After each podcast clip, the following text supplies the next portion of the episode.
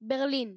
קשה להאמין שהעיר התוססת הזאת, העיר שמשמשת היום אולי כחשובה שבערי אירופה, עיר שנושבים ממנה רוחות פלורליזם, קבלת האחר, קדמה חברתית ועוצמה כלכלית, קשה להאמין שעד לא מזמן בלב העיר הזאת עמדה חומה.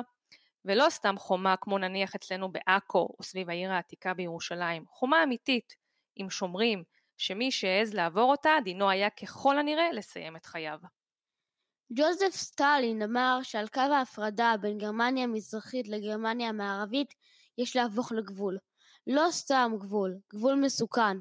קשה להאמין שמרחק של עשרות מטרים בודדים הפרידו עד לפני 31 שנים בין שתי צורות חיים שונות לגמרי.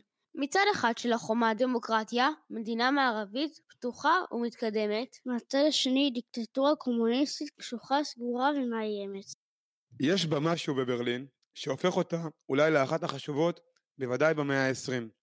במהלך שנות ה-20 של המאה הקודמת הייתה ברלין מרכז תרבותי בינלאומי משגשג. עשור אחר כך הייתה העיר שהכילה את היום שבמשטרים. וכך גם בתקופה שלאחר המלחמה ההיא. ברלין הפכה לנקודת החיכוך המוחצנת ביותר של המלחמה הקרה. הפרק שלנו היום יעסוק בחומה, שהיוותה את אחד הסמלים למאבק הבין גושי. החומה הוקמה ב-1961 והוחרבה ב-1989, סך הכל 28 שנים, זמן קצר עבור חומות בראייה היסטורית. אז למה הוקמה החומה? מה חשיבותה? על השאלות האלו ועוד נדבר היום עם העיתונאי הוותיק אלדד בק. אלדד עבד בטובים שבכלי התקשורת שבישראל, גלי צה"ל, העיתון חדשות, הארץ, ידיעות אחרונות, וכיום מסקר את הנעשה באירופה עבור ישראל היום. אלדד בנוסף משמש נציג של כלי תקשורת ישראלים שונים באירופה, יש לו תואר מהמוסד היוקרתי הסורבון שבפריז, כתב מספר ספרים ביניהם גם על יחסי גרמניה וישראל, והיום אלדד אצלנו במעמומי. אנחנו מתחילים. Then we take Berlin.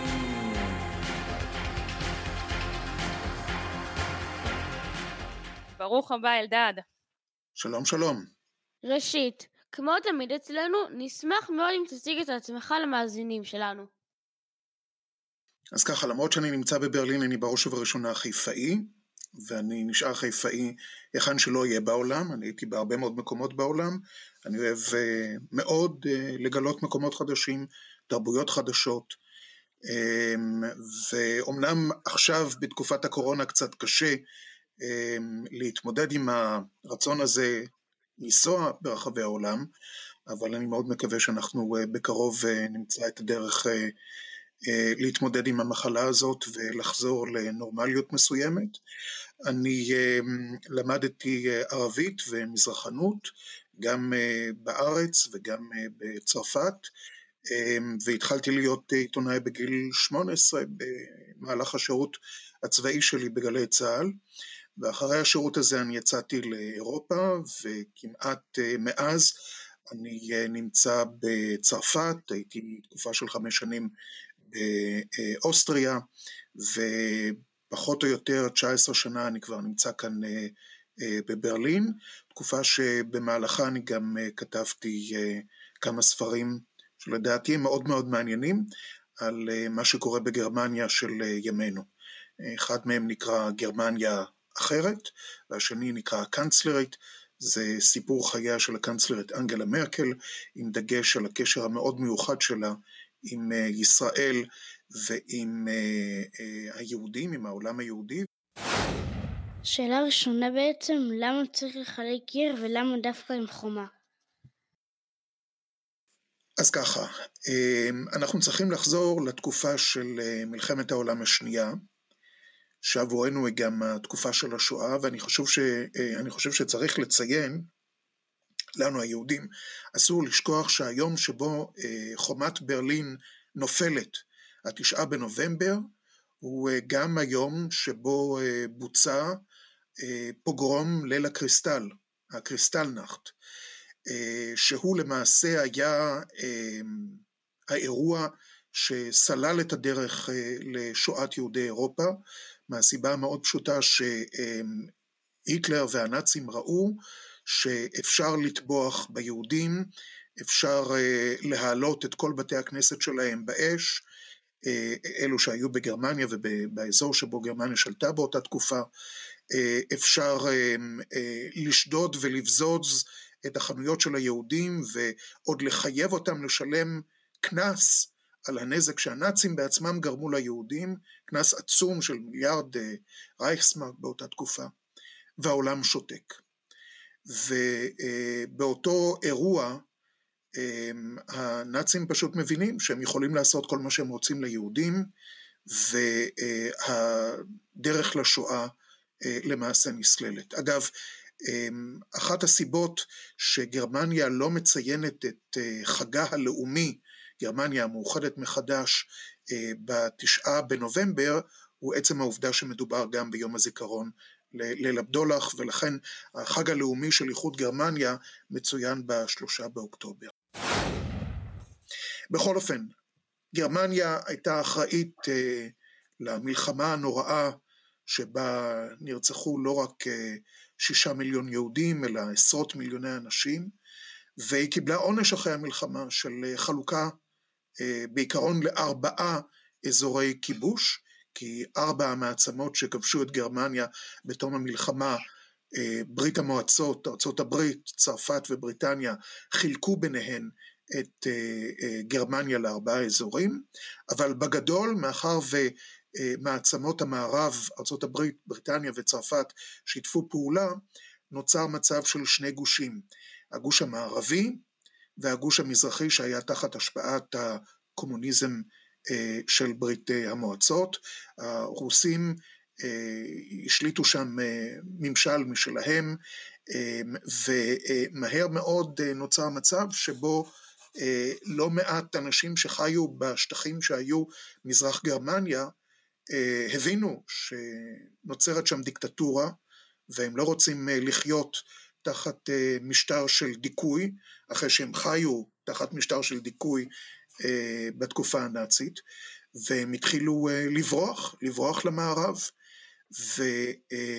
ומחשש שמא מזרח גרמניה תהפוך להיות למדינה ריקה, השלטונות הקומוניסטיים של מזרח גרמניה מחליטים בקיץ 1961, זאת הייתה גם תקופה של מתיחות מאוד גדולה בין שני הגושים שהיו בעולם, מצד אחד הגוש החופשי בהנהגת ארצות הברית, מצד שני הגוש הקומוניסטי בהנהגת ברית המועצות. המשטר במזרח גרמניה מחליט להקים חומה שהיא הייתה חומה פיזית בברלין, חילקה את ברלין לשניים, והייתה גדר מאוד מאוד ארוכה בין גרמניה המערבית לגרמניה המזרחית, כשנוצר מצב מאוד מיוחד, שגרמניה המערבית היא למעשה אי של חופש, של דמוקרטיה, של קפיטליזם, של כל הדברים שאנחנו מכירים, בתוך גרמניה המזרחית הקומוניסטית. אז בעצם התקיים קשר בין חלקי העיר השונים והתושבים, ואז פשוט בקיץ 61 זה ביום אחד הסתיים? באופן עקרוני הייתה אפשרות מסוימת לאנשים לעבור את הגבול מצד לצד, בעיקר בתוך ברלין. אם היו קרובי משפחה, אם היו ענייני עבודה, ואנשים באמת ניצלו את האפשרות הזאת לעבור בעיקר מהמזרח למערב. בדרך כלל מדובר היה באנשים שהיו מאוד משוכנעים שהקומוניזם זאת האידיאולוגיה שתציל את העולם, והם רצו לבנות ביחד את גרמניה החדשה. אגב, היו לא מעט קומוניסטים יהודים שחזרו לגרמניה המזרחית, גם מברית המועצות שלשם הם נמלטו לאחר עליית הנאצים וסמוך לתחילת מלחמת העולם השנייה, והיו גם לא מעט גרמנים יהודים קומוניסטים שנמלטו לארץ ישראל, אז עוד לא הייתה מדינת ישראל, הצליחו להימלט לארץ ישראל או הגיעו לאחרי המלחמה, גם כן צריך לזכור שישראל הייתה אז מדינה סוציאליסטית, אז הם קיוו שהמדינה היהודית תלך בכיוון הרעיוני הזה, וכשהם התאכזבו, הם חזרו למזרח גרמניה. החומה בעצם הפכה לסמל מה ייחד את החומה הזאת, או את הנקודת חיכוך הזאתי, מכל נקודת חיכוך אחרת בעולם בין המזרח למערב? החומה הייתה למעשה ההפרדה אה, הפיזית והאידיאולוגית בין אה, שני העולמות של, אה, של אותה תקופה. קצת קשה לנו, לאלה, בעיקר הצעירים, שלא חיו את אותם ימים, לדמיין קצת איך היה העולם, אבל המלחמה הקרה בין שני הגושים, הגוש המערבי והגוש המזרחי הקומוניסטי, הייתה דבר מאוד מאוד משמעותי שכולנו למעשה חיינו בצילו. ואני אומר כולנו למעשה, גם מדינת ישראל חיה בצילו. כי uh, המדינות הקומוניסטיות, בכלל זה גם גרמניה הקומוניסטית, uh, תמכו באויבותיה של ישראל אה, מבחינה צבאית, מבחינה כלכלית, מבחינה טכנולוגית, הם עזרו למצרים, הם עזרו לעיראקים, הם עזרו לפלסטינים, אה, לפעולות הטרור, אה, ארגוני הטרור הפלסטינים השתמשו במזרח גרמניה כמרחב שבו הם הכינו פעולות טרור, פעילויות טרור נגד ישראל, בעיקר באירופה, אבל לא רק באירופה. אה, והם גם אה, נמלטו למזרח גרמניה אחרי שהם ביצעו אה, פיגועי טרור. מעבר לזה, אירופה כולה חיה תחת הפחד המאוד גדול שהעימות בין ארצות הברית לברית המועצות יתפתח באיזשהו שלב לעימות גרעיני. אסור לשכוח ששתי המעצמות הגדולות כל הזמן התחמשו בטילים גרעיניים כדי שיום אחד אולי, אם וכאשר, הם יוכלו לעשות בזה שימוש. היו תוכניות מאוד ספציפיות של אה, אה, ברית המועצות, של רוסיה, אה, לכבוש את מזרח, סליחה, את מערב גרמניה, לפלוש למערב גרמניה, ואנחנו מדברים על, על מתיחות מאוד מאוד מוחשית שהייתה קיימת. כשבנוסף למתח הזה, לאפשרות שבכל רגע איזושהי טעות תגרום לטילים גרעיניים לעוף אה, מצד לצד. אה, למתח הגדול הזה אה, הצטרפה גם המחלוקת הרעיונית לגבי איך החיים של בני האדם צריכים להתנהל. מצד אחד, בצד הקומוניסטי, היה משטר שקבע לבני האדם איך הם צריכים לחיות, מהצד השני היו ממשלות שאפשרו לאנשים פחות או יותר לעשות כמעט את כל מה שהם רוצים, לפרוח ולשגשג. והחומה, חומת ברלין, שהייתה חלק מקיר הברזל שהפריד בין שני חלקיה של אירופה, החלק החופשי לחלק המדוכא, אמ, אה, הייתה אה, סמל אמ, לחלוקה הזאת של העולם בין אה, שני גושים מאוד מאוד שונים אה, בראייה שלהם איך החיים צריכים להתנהל. צריך גם לציין שמצד אחד היה מערב מאוד מאוד משגשג, מצד שני הגוש הקומוניסטי הלך ונעשה יותר ויותר נכשל, החיים שם נעשו יותר ויותר קשים, הכלכלה התפרקה ובסופו של דבר אה, הגוש הזה אה, התפרק כשהוא נופל לתוך עצמו. החומה נופצה בסופו של דבר על ידי האזרחים משני צידיה. אפשר לומר שבעצם עם הפעלת החומה נפל למעשה מסך הברזל כולו? אמ, למרות שנפילת חומת ברלין היא השלב הכמעט סופי בהתמוטטות אה, כל המדינות הקומוניסטיות במזרח אירופה, היא אה, נתפסת בתור אה, הסמל של התמוטטות מסך הברזל בין שני חלקי אירופה. הכל התחיל למעשה בפולין בשנת 1900, אפשר ללכת גם יותר אחורה. היו ניסיונות של האנשים להתמרד נגד הדיקטטורות במזרח אירופה. הניסיון הראשון היה בשנת 1953, כשתושבי מזרח ברלין ומזרח גרמניה היו הראשונים להתקומם נגד הקומוניסטים, אבל הרוסים מהר מאוד דיכאו בכוח את המרידה הזאת. הייתה המרידה של ההונגרים ב-1956, שגם היא דוכאה בצורה מאוד מאוד אכזרית, עם הרבה מאוד קורבנות על ידי הקומוניסטים. הייתה המרידה של הצ'כים בשנת 1968, האביב של פראג, שגם היא דוכאה על ידי הרוסים ועל ידי מדינות אחרות שהיו שותפות לרוסיה בברית הצבאית שנקראה ברית ורשה.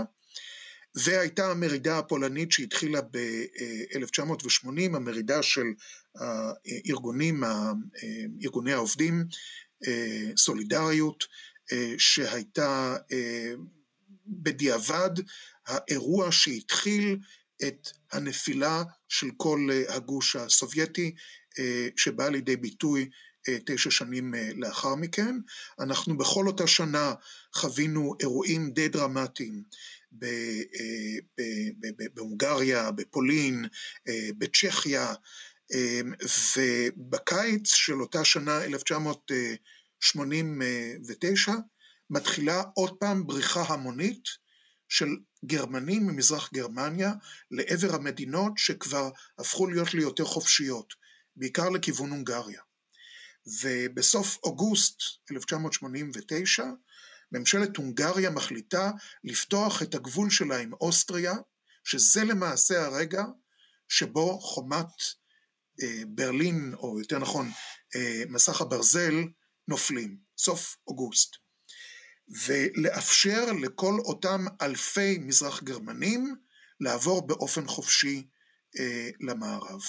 הדיקטטורה במזרח גרמניה מקווה שהיא עוד תצליח איכשהו להחזיק מעמד, הם מנסים ברגעים האחרונים של השלטון שלהם לבצע כל מיני שינויים, כל מיני רפורמות, אבל הלחץ של אנשים שיוצאים לרחובות ומוכנים לסכן את החיים שלהם, מוכנים למות כדי אה, להביא סוף לדיקטטורה הזאת, הולך וגובר, יש אה, בערים הגדולות של גרמניה, בעיקר בברלין, הפגנות של אה, עשרות, מאות אלפי אנשים, ומול הלחץ הזה מגיע ממוסקבה, מי שהיה בזמנו עוד שליט אה, ברית המועצות, ומי שהתחיל ברפורמות שלו את כל התהליך הזה של השינוי, גורבצ'ב, מיכאל גורבצ'ב, ואומר למזרח גרמנים, חברים, מי שמפספס את הרכבת, ההיסטוריה לא מחכה לו. ואז מחליטים לפתוח את חומת ברלין, והשאר זה היסטוריה. שאלה אחרונה, וגם היא קבועה אצלנו בפודקאסט. מה תרצה שהמאזינים שלנו ייקחו מהפרק הזה? זאת uh, שאלה, שאלה מצוינת. Uh, אני חושב שאנחנו, uh, בתור יהודים, צריכים תמיד לזכור שיש לנו uh, אה, קשר מאוד אה, מיוחד אה, לגרמניה.